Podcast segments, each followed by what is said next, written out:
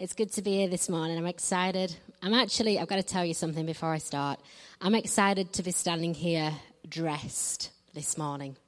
Now, you're looking thinking, where on earth is she going with this? Well, at 2 a.m. this morning, Matthew and I, we're, we're kind of late sleepers, so we, we didn't go to sleep well, maybe about midnight. And we just, you know, when you just get into that deep, beautiful sleep, we were just there. And all of a sudden, I felt like I'd been transported back into World War II, and all these alarms are going off. And it kind of took me a little while to figure out what in the world was going on. What country am I in? What time is it? What, what is happening? And uh, Matthew, meanwhile, is on the bed trying to switch off the, the smoke alarm. I'm like, baby, I don't think it's just our room. I have a feeling it's the whole hotel. So by the time we'd kind of even got ourselves together, I'm thinking, if it's a bomb, it's already probably gone off because it's took us about five minutes just to figure out what our names are at this point. And um, so we, we finally get outside. Matt's deciding what shoes to put on. Like, does, does he go for the smart shoe with his shorts and vest? Or does he go for the trainers? Does he go for the comfy look? And I'm like, baby, we're about to burn down. Just get your shoes on. And we finally make it out into the lobby, and I'm there dressed in my pajamas. Matt's there in his also his pajamas with his nice smart shoes. And um, we walk outside to see everybody else already dressed. Some even had their luggage with them. And I'm thinking, I was not equipped for this. I'm stood outside in my pajamas with my flip flops on. It's freezing cold. Matt doesn't know what day of the week it is. And there's people here all with the luggage. They're kind of, they're ready for this. You guys must have fire alarms a lot because they were dressed, they were ready, and they had their luggage good to go. And I'm thinking, well, if this hotel burns down, I have no Bible, I have no notes, and oh my goodness, I have no clothes. How do I explain that? But mercifully, it was just, um, I think someone saw a nice red button and thought, oh, what does that do? Um, and so it turned out not to be a fire, praise God. And so I could come fully dressed today. So it's good. I'm glad to be in the house of God fully dressed and with you this morning. Well, my name's Becky Murray, and if you've not gathered from the accent already, I'm from England. I'm from the north of England, so I don't quite speak like the Queen. I wish I did, um, but I don't. Um, but we run a missions organization called One by One. And we basically have four major parts to our project. So the first part is we run a children's home we have the most beautiful kids in the world, bar none. I know I'm biased, but it's true. And we've got 150 kids who have just, they've been rescued from things they shouldn't even understand the concept of, let alone have gone through it. And um, when we got the social workers report for many of our children, Matt and I just sobbed. Words like torture and rape came up multiple times, and it was just heartbreaking. And yet, four years on, moved the children in in 2012, and four years on, you look at these children and they're full of joy, and they're full of passion, and they're full of love.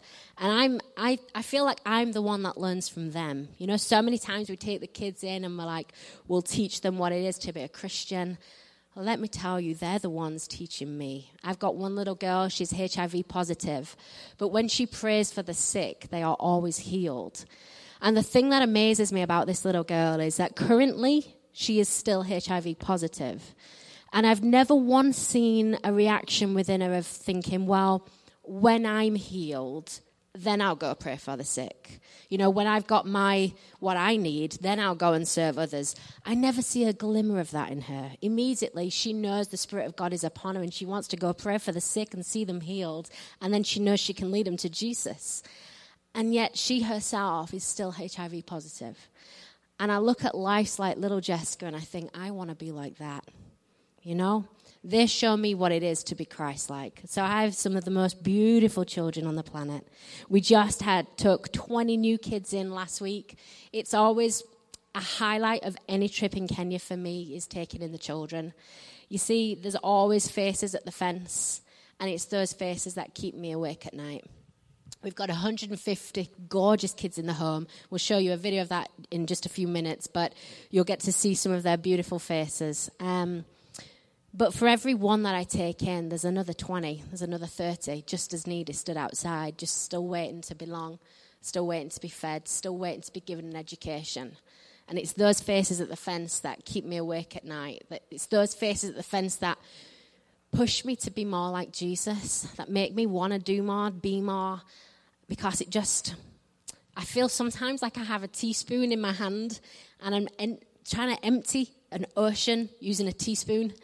And sometimes it can be overwhelming, but every time it becomes overwhelming, Jesus just reminds me to just take it down to the one. You see, we can all stop for one life. I'm no evangelist Reinhard Bonnke or I'm no great orator, but I can love one child.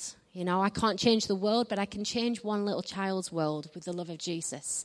And so every time I start to become overwhelmed, I take it back down to the one and just stop for the one right in front of me. And so last week we took 21 new ones in. And um, if you would like to sponsor any of our children, it's $30 a month. There's some information at the back. You can get their information. You can see their gorgeous little face. It tells you all about them. It tells you their little story so far. You can write to them. You can come out and visit them. And we encourage that. If you can do it, we'll take you. And um, it's just always an honor when children get to meet their sponsors. It's just such a joy for both ways for the child and for the sponsor. It's beautiful. So if you're able to do that, there's information out the back. Please help us with that. Um, but we have 150 kids in our home. We have um, total orphans who live with us permanently, where we're trying to become their legal guardians. And then we also have an education program for the children that are they come from families, but they're just desperately poor. So they can't afford regular meals, they can't afford education, they can't afford any medical care, they barely wear clothes. And so we take them in as well. So they come first thing in the morning and we educate them and feed them and then send them back to their families in an evening. Um, and so that for me is an absolute joy of my life. That's, that's a good reason to get out of bed in the morning because these kids, they just, they bless me beyond, beyond anything I can compare. Um, the second part of what we do is called the Dignity Project. Um, so, the Dignity Project is where we go and raise awareness about human trafficking. In our region of Kenya, the girls are so poor that they can't afford sanitary items. And so, because of that, they miss a week of school every month. Well, add that up throughout the years, and they've missed a quarter of education. So, when they finish their um, it's called elementary school here, right? We call it primary back home, but elementary school. When they finish elementary school, they don't have the the knowledge to go on to the next school, and so many of them are just looking for any job opportunities. Also, where we are, there is no national framework. There's no there's no record to say that child was even ever born. And so, if that child is an orphan, someone can take that child and take it somewhere and who's looking for that child? Who's to say that child ever even existed? And for me, this is a huge, huge burden. I have several mothers come to me saying, Will you pray? My child's been missing for four months, five months, and I have no idea where they are. And they've never heard of human trafficking. They presumed um, slavery was abolished years ago. Tragically, human trafficking is bigger than it's ever been. And so we go and we teach the girls about human trafficking. We raise the awareness. We teach them about the tactics traffickers will use, when they're likely to be targeted, and things like that. We also give the girls underwear and we give them reusable sanitary products that mean they can stay in school for a whole year, no matter what the week of the month. And then the third part to the Dignity Project is that we also empower them to say no. Many of the girls in the culture we work in, if, um, if a teacher, for example, gives them extra support, she then owes him something. If um, a taxi driver gives her a ride because it's raining and the mud is coming bad, then he expects a payment. And because it's a cultural thing there, even their own mothers are not telling these girls, you can say no. And so we go in, we go in with the support of the police. We have a, a high ranking member of the police force with us on these dignity days just to raise the girls and empower them to say no, that actually their bodies are precious and they can say no to sex. And then we finish the day by just summing up that actually no price can be put on their life because the greatest, most highest price has already been paid for them through the blood of Jesus Christ. And we've seen so many hundreds of girls come to salvation through attending one of these dignity days. Again, information about that is at the back if you want to get on board with that. A third project, what we do in Kenya, is um, we've recently employed uh, four evangelists who we partnered up with a ministry called Metro World Child, run by an incredible man of God named Bill Wilson. And we teach them, we train them up in the Metro training, and then they go into schools and take the gospel into schools all around our region. So currently, on a bad week, we're reaching about 8,000 kids a week, and on a good week, it's 11,000 kids a week. And um, just last week, I was in a meeting with one of the government officials out there to try and get it into more schools. And so it looks like that's going ahead. So we'll be able to reach up to 15,000 children every single week with the gospel. Amen. That, that right there can change a nation. That can change a nation. It, Bill Wilson always says it's easier to raise boys and girls than try and fix broken men and women. And if we can invest now into the future of Kenya, we'll see a different nation in years to come because we'll see a, a, group of children who know what it is to be loved by Jesus, who know what it is to know his word, who know what it is to be filled with the Holy Spirit. And they'll go on and they'll be the ones that see their nation turn to Christ. So I'm, I'm very excited by that. The fourth and final project that I'll tell you about just before I show you the little video is we last year, no, this year, in fact, January of this year, um, we launched a brand new project in Sri Lanka. Now, we're pretty busy with Kenya. We're also full time pastors back in England. Um, but God just kept saying to me, Sri Lanka, Sri Lanka, Sri Lanka. And so I prayed and prayed into it, thinking, you know, is, you know, I'm supposed to pray about the nation. I'm, I'm supposed to find an organization there that I'm meant to sow into. And you know, you just kill, keep feeling that prompting. And so we, we actually went out there last year to investigate. I didn't even know anything about Sri Lanka. I knew nothing about the nation whatsoever. And um, we went out there, a, a door miraculously opened, as it always does when God's involved and we went out to Sri Lanka and found out that there's a whole group of people there, a group of widows right in the northern tip. They call themselves the Forgotten People. See, Sri Lanka went through th- three decades almost of war. It's a nation that's just been ravaged. It's desperately poor, but they've gone through years and years of war. It's left people just empty and broken and um, huge organizations like UNICEF and the Red Cross have all been kicked out of the nation. And so the people just feel forgotten. They feel like they're forgotten all about, and they're just, they feel alone, you know? Sometimes you can feel incredibly alone. You can sit in a crowded room but feel incredibly alone. But God wants you to know you're not alone in His eyes. He sees you. He sees you. He knows all about you, and you are not alone. But anyway, these widows felt ever so alone. And so we just went in and we started a feeding program. We started a discipleship program. Many of these widows were previously um, Hindus or Buddhists, but we started discipling and evangelizing them. And now they're doing so well. We feed them every day. There's 257 of them being fed every day. And I know that God's going to do a great work through Sri Lanka, and it's going to be through these precious widows.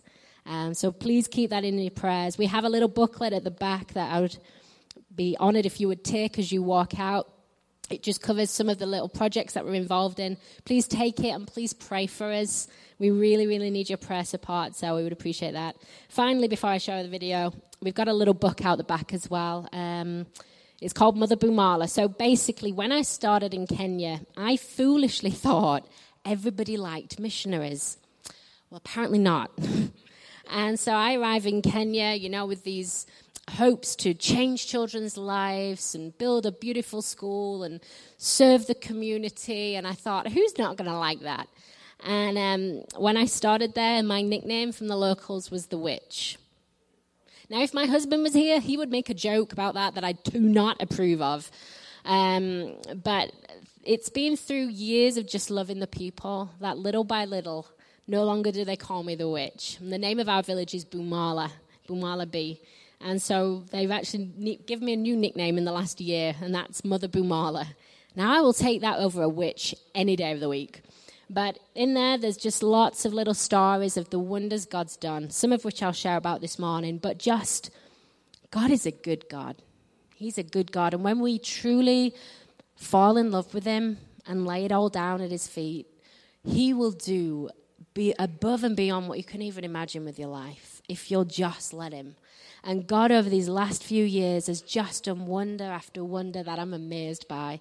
So, if you've got a passion for missions, or you know someone who has a passion for missions, please get one of these. We just any donation, five dollars, whatever, just any donation, because it all goes back into the work what we do in Kenya as well. And just pick it up and pass it on to them, because I pray that it will inspire them and encourage them. Um, and make them laugh along the way. There's some funny stories in there, so. Right, I'm going to show you the clip so you can see my beautiful babies, and then I'll come, I'll come and bring a message to you. Thank you.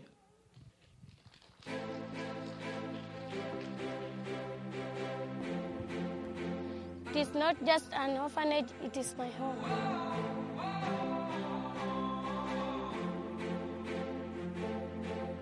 Little hands, It's not just a school, it's my future. eyes looking back at me.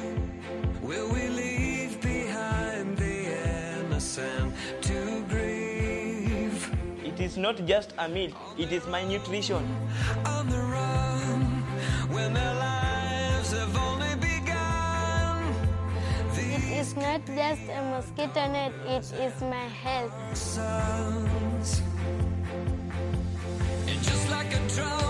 I am not just an orphan, I am a son. I am not just an orphan, I am a daughter. then You are not just a sponsor, you are my family. victory. We will love, we will love the least of these. We will It's not just a donation, it is my life. It's my life. It's my life. It is my life. It is my life. It's my life. It is my life. It's my life.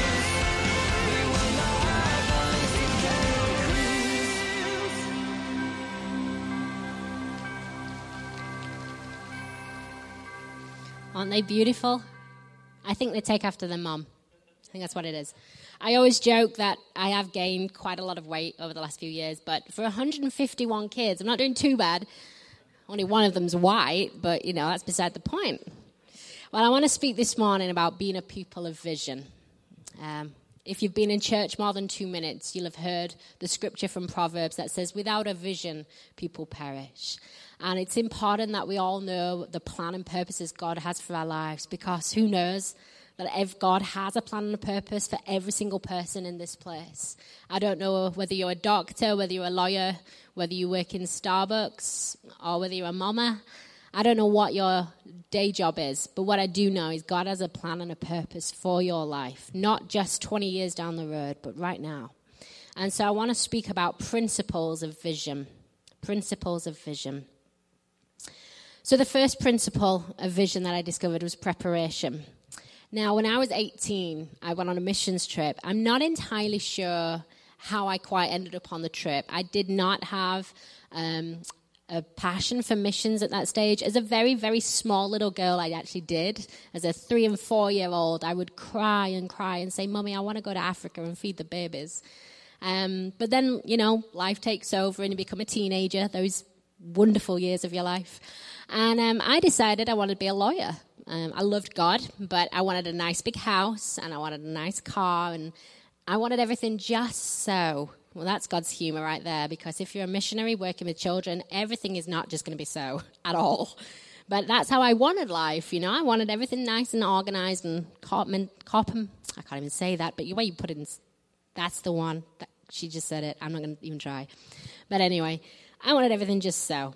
And um, so I wanted to be a lawyer, but I went on the, this mission trip with my with my local church. I think just because I like food, and I like different cultures, different foods, listening to different languages. I'm terrible at learning languages. Again, God's humor sending me to the outbacks where they speak tribal languages.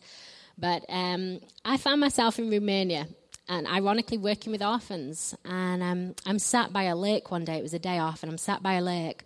And all of a sudden, I felt the Spirit of God speak to me, and I'd never, I'd never heard that before. I'd never heard God speak to my heart so directly and clearly before. But at the age of 18, God spoke to me and said that I would run a children's home.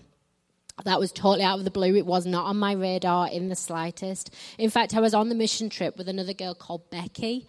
And you know, some people are just born to work with children.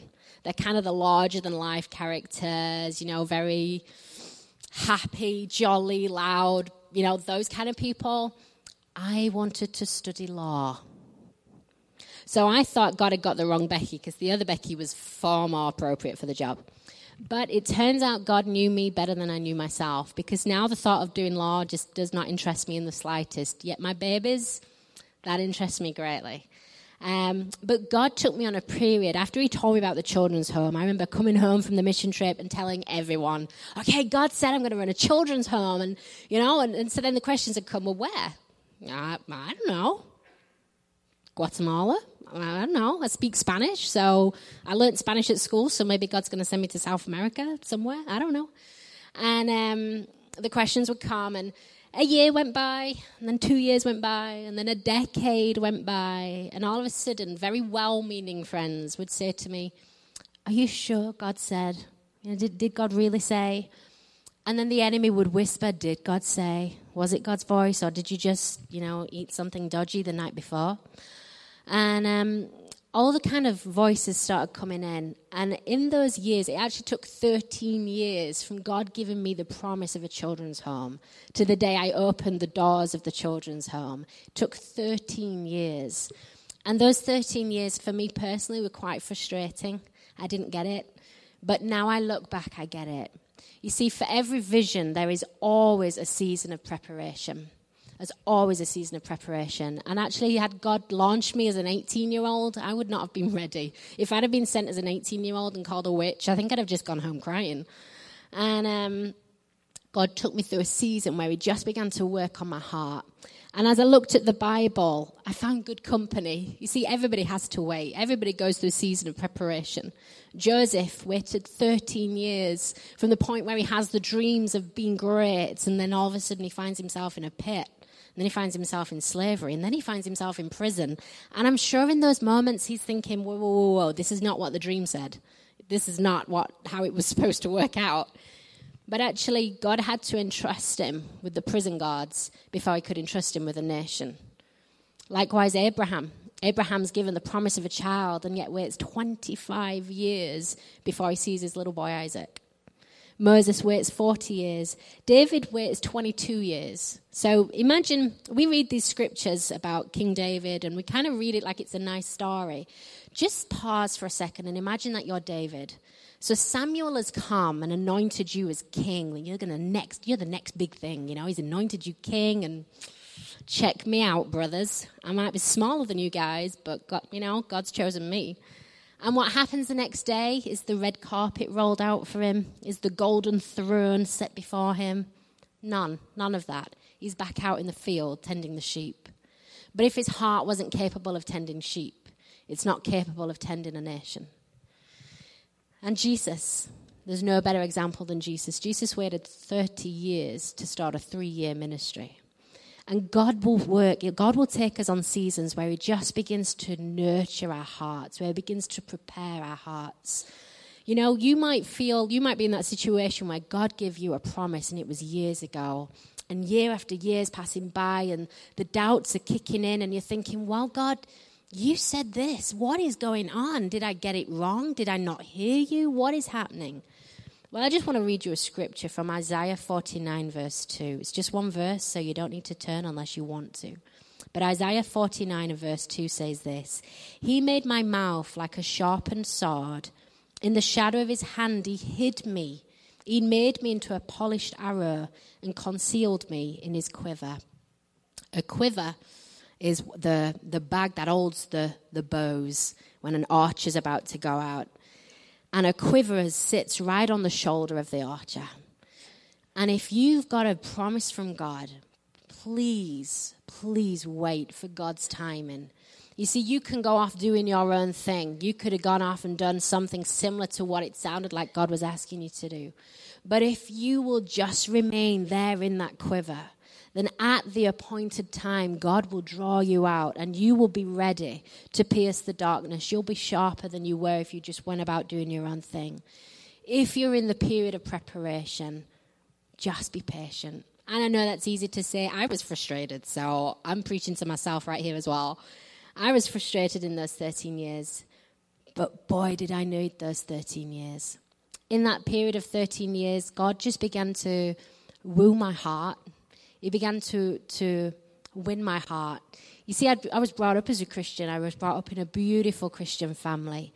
And I knew all about God. I was uh, saved at nine years old and filled with the Holy Spirit when I was 14. But I think I had this mindset of God as being a Lord and a master, like he was some angry judge that I had to appease. But over the 13 year period of just getting to know him more, he began to win my heart. And when Jesus fully wins your heart, nothing else compares. There's no sacrifice too great because, in the light of eternity and in the light of your Savior, nothing is too much of a sacrifice. Nothing is too difficult in the light of Jesus. And in those 13 years, God transformed who I was. I needed that period of preparation. I might not have enjoyed it, but I needed it. The second principle with vision is provision. Again, for the sake of time, I won't read the whole scripture. But in John chapter 6, it's the famous scripture about when a little boy just has his packed lunch and there's a whole multitude of 5,000 people that Jesus wants to feed. The disciple goes and brings this little boy with his packed lunch. He's got a little bit of fish and a little bit of bread.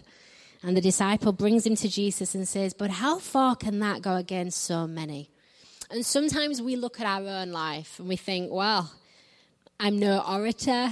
I'm no this, I'm no that, I'm no the other. I'm, I'm not capable of this, that, and the other. And we put our excuses out as to why we're not capable of doing what God's asking us to do. And we've all got very valid reasons. We've got mortgages and we've got children and we've got this and that and the other. And well, God, give me 20 years or give me 10 years and then maybe let's see, you know? But if we'll just put our nothingness in the hands of the Master, it's always enough. It's always enough. I remember when I first started with One by One, it was back in 2006. There was no children's home back then, that was a long way off. But I had the dream that I still carried in my heart. And um, we were working alongside an evangelist named Nathan Morris, an incredible man of God. And he would go and do big mass gospel campaigns, and I would head up his humanitarian arm. And um, you see, the gospel to me, you can't say to a hungry man in the street, Well, God loves you, but God bless, bye bye, and walk on and do your thing. If God, you know, if he's hungry, then let's show him the love of God. Feed his heart and feed his belly as well, you know. And so I would go and do big feeding programs, and then the, the crusade, the big gospel campaign would happen in the evening. And um, I had this precious woman cook for me a, a bowl of rice. I'll never forget it. It was a little blue box, probably no, no bigger than the, the square here. A little blue box of rice. And um, she cooked it for me. I can't, I can't even boil water. I can't cook. I think Matthew felt deceived when he married me because my mum can cook, my sisters can cook. And I think Matt, when he was marrying me, thought, yes. And then he married me, and it was like, beans on toast, baby. And um, so I had this precious mama cooking some rice for me. And she made rice to feed 50, which was brilliant.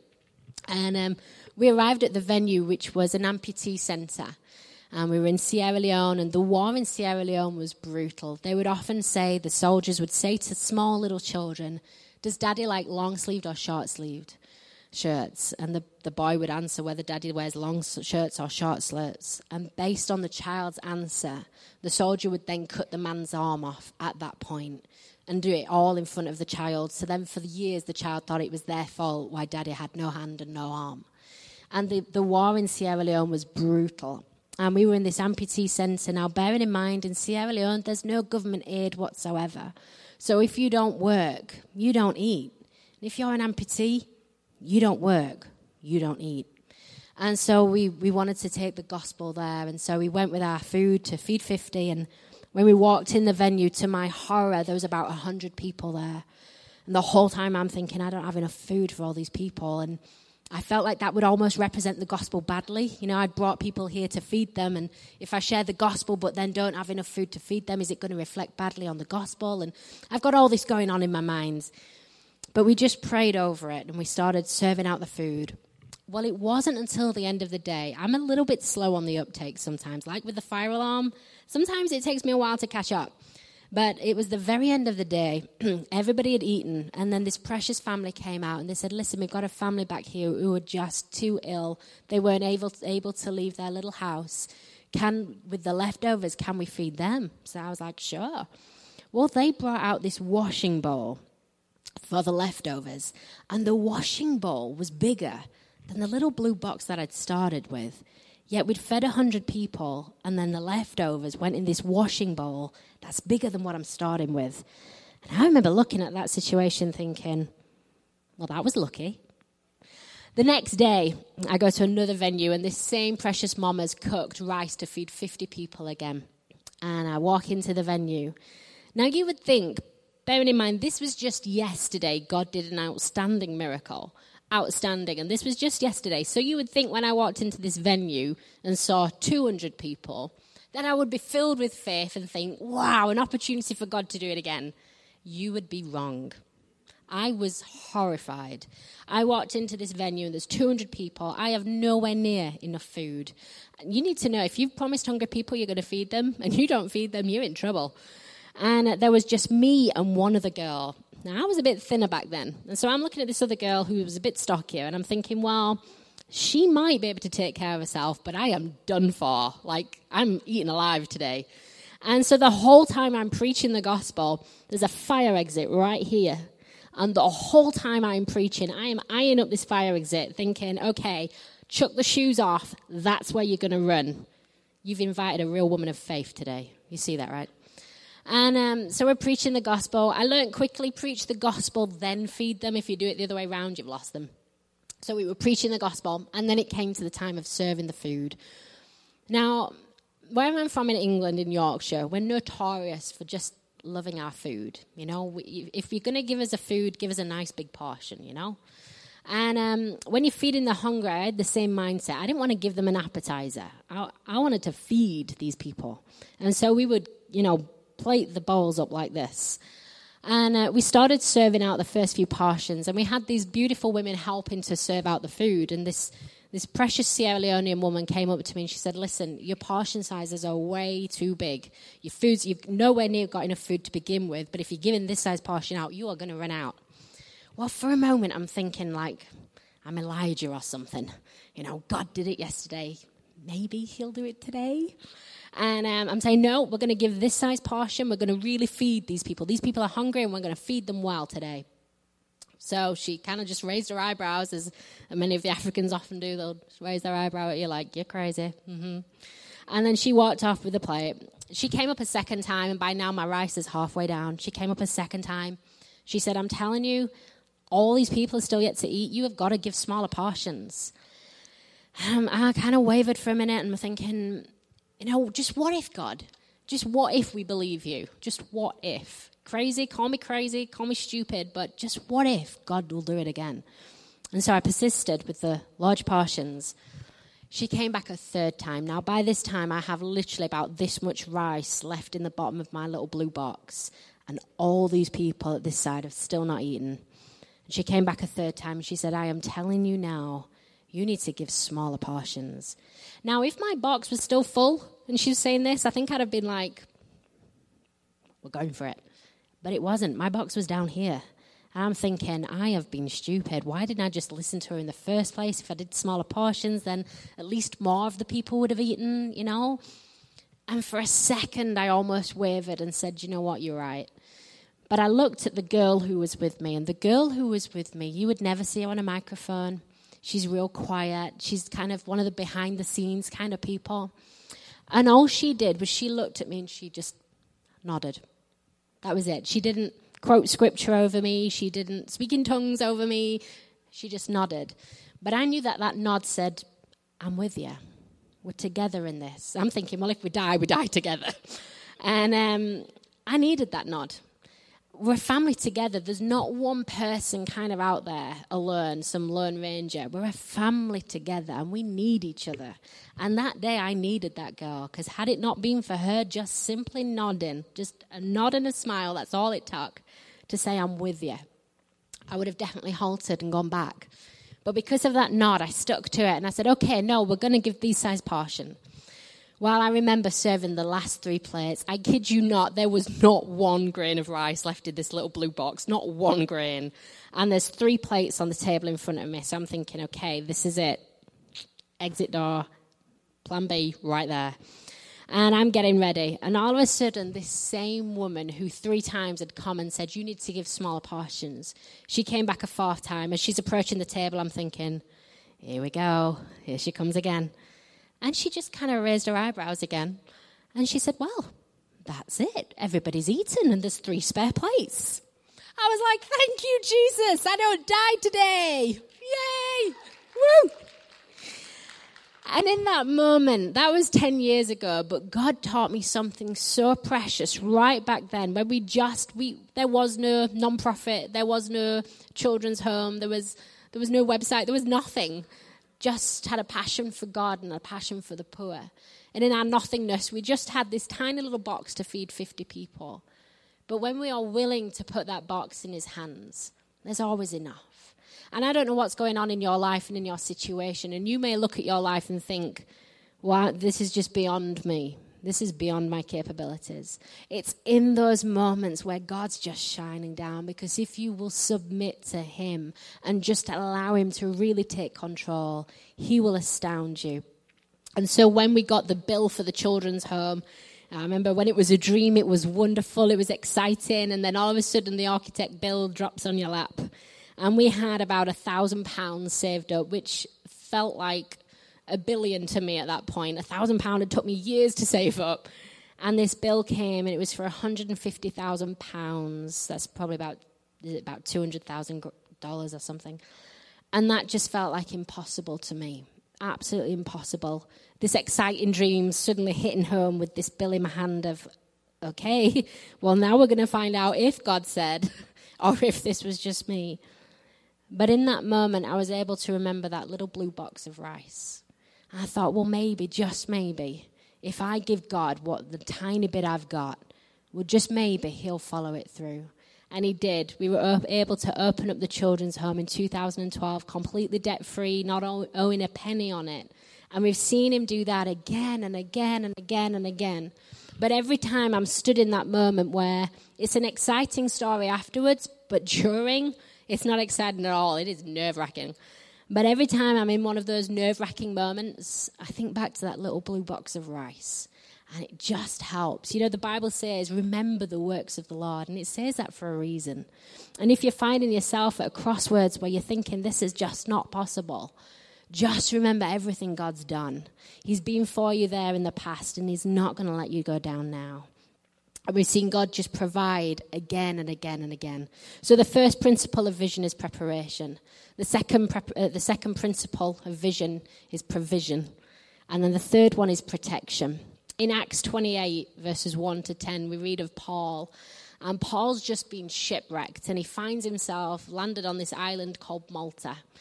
And um, he's obviously just been shipwrecked, so he's a bit wet and damp. And so he's by the fire and he's stoking the fire to get warm. And all of a sudden, out of this fire comes up a snake and it attaches to him and bites him.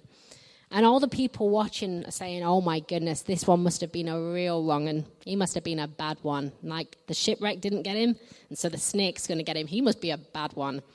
But Paul just shakes it off and suffers no ill effects whatsoever. And immediately afterwards, the people are watching, just waiting for him to die, and he doesn't die. And so then they say, oh, He must be a god. Let me tell you something right now that I've learned.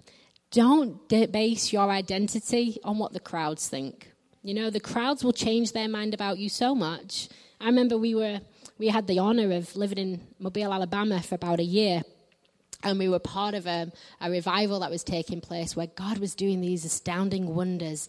We saw a lady who'd been paralyzed for, I think, 23 years get up out of a wheelchair, begin walking. And we saw all kinds of miracles. We'd seen many of these miracles on the on the floor of Africa during the Crusades in the in the outreaches in the bush bush as we call it, but there was no documentation to back it up there. There was no x rays and no scans where this was happening in Mobile, Alabama. And so all of a sudden, we're able to get documentation to prove the legitimacy of these miracles. We're getting brain scans of a little boy who had a brain tumor at age eight. And it shows the scan with the tumor. And then he came for prayer. And then he goes back for a scan, and the tumor's gone. And we've got both scans right there. It was incredible, absolutely incredible. A very exciting time in our life. And because we were connected to the man of God, Evangelist Nathan, at that time, everybody was so kind to us. I gained, I don't know how much weight because everyone wanted to cook for us.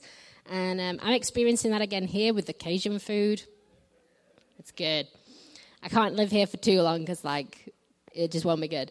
But anyway, and um, everyone wanted to cook for us and they blessed us, and it was just amazing. Just blessing upon blessing upon blessing. Well, during that time, I got pregnant with my beautiful little boy, Josiah. He's five now and he's an absolute bundle of joy. But I got pregnant with him while I was living in Mobile, Alabama.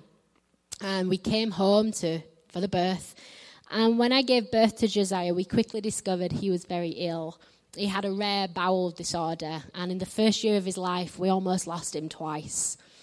And I remember being sat in, in the um, IC room, ICU unit, and there was no one there. And my little baby's dying. And I'm thinking, well, where is everyone? Where, where's everyone cooking the cakes now? And where's everyone wanting to bless us now when we're in the midst of our own crisis? The crowd had gone. And it's not the crowd's fault. They weren't there. They weren't there in England. I'm, I'm not, don't hear what I'm not saying. But what I quickly discovered is that, you know what, if we will base everything that we are on an audience of one, on Him alone, if we base our identity purely on Him and who we are in Him, then we'll be secure. But if we face our identity or make our identity based upon who people think we are, what the crowd says we are, we'll quickly be disappointed. But anyway, that's not in the notes. That is off track, so that was just for free. But um, we we quickly um, what am I doing? I'm doing on protection, aren't I? Okay. So back to Paul. He shakes off the snake, suffers no ill effects. There we go. And God protected him through it. We have seen God just protect us again and again and again. For those who were here last year in Jennings, Matthew shared his testimony how two years ago this week, my husband was given two hours left to live. He contracted a, a, a, strain of malaria that really affected all his major organs his, his brain, his lungs, his liver, his kidneys, um, his heart. I mean, there's not much left when all that goes. He had his toes functioning, and that was about it. Everything had just gone into organ failure. And um, the malaria had spread throughout his blood. If you get 5%, it's severe. On, one of, on the first day, he was at 20%. The day after that, he went to 50%. Now, I'm a nurse by background, and medically speaking, you don't come back from that. We had the lab report literally just this week. The, the woman who was the microbiologist looking after Matt's case got in touch with us this week. And she said she honestly thought she was looking at a dead man's slides because it was easier to count. They, they'd do a slide of his blood, and there was about tw- 200 samples on there. And she would normally count how many cells have got the malaria parasite. But she said with Matt's case, it was easier to count the cells that didn't have it than the cells that did. And she was adamant he was a dead man. But when the grace of God, when you're walking in the will and the plan and the purposes of God, God will protect you. He will bring you through. His grace is sufficient.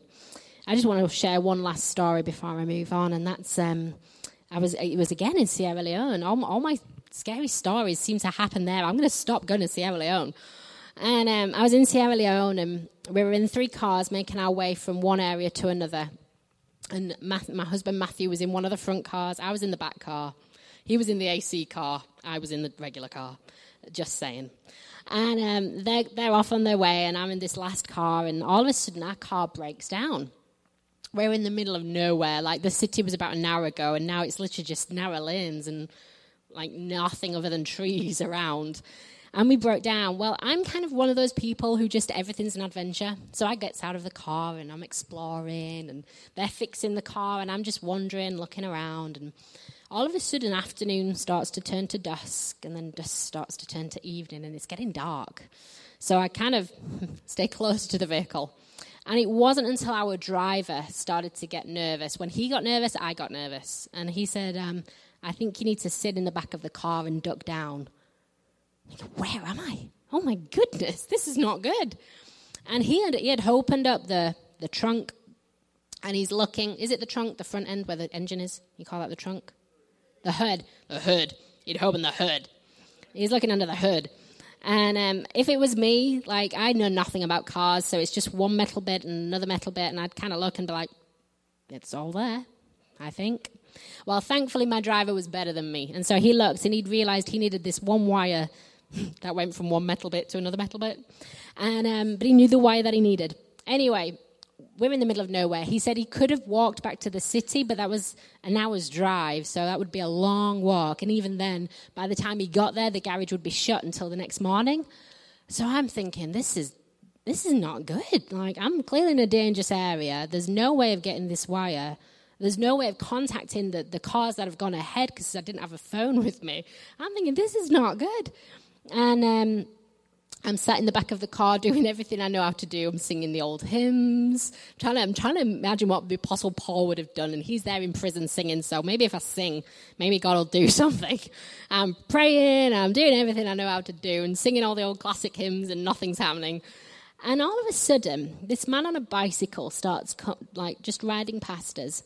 Now his bicycle, imagine with me, you know, like a little girl with a little pink basket she has on the front with the nice little tassels, the little basket at the front of her bicycle. His didn't have the pretty pink tassels, but he had the basket on the front of his bicycle. And he stopped to help, which that in itself is a miracle in Sierra Leone, let me tell you. But he stopped to help, and he just so happened to have in this tiny little basket, no bigger than, the, than that, he just so happened to have the exact wire that we needed. And he just so happened to know how to fit it. So he fitted it, and then he didn't ask for a penny. Again, another miracle in Sierra Leone. He fitted it for free, and then he just got on his bicycle and rode off. And I'm thinking, Okay, I'm not going to say that that was an angel, but I am not saying that that was not an angel. And the only thing going through my head is, my goodness, did I miss out on a selfie opportunity? That would have gone viral. And um, he just pedaled off, and sure enough, started up the engine, and along we went. But time and time again, we've seen God do the craziest of things where we're in the outbacks of beyond with no help, and just so happens to bring someone a bicycle who has the exact part we need. And we've seen God protect us again and again and again. And when you're walking in the plans and purposes of God, it doesn't matter whether He calls you to Afghanistan. Wherever He calls you, that's actually the safest place to be.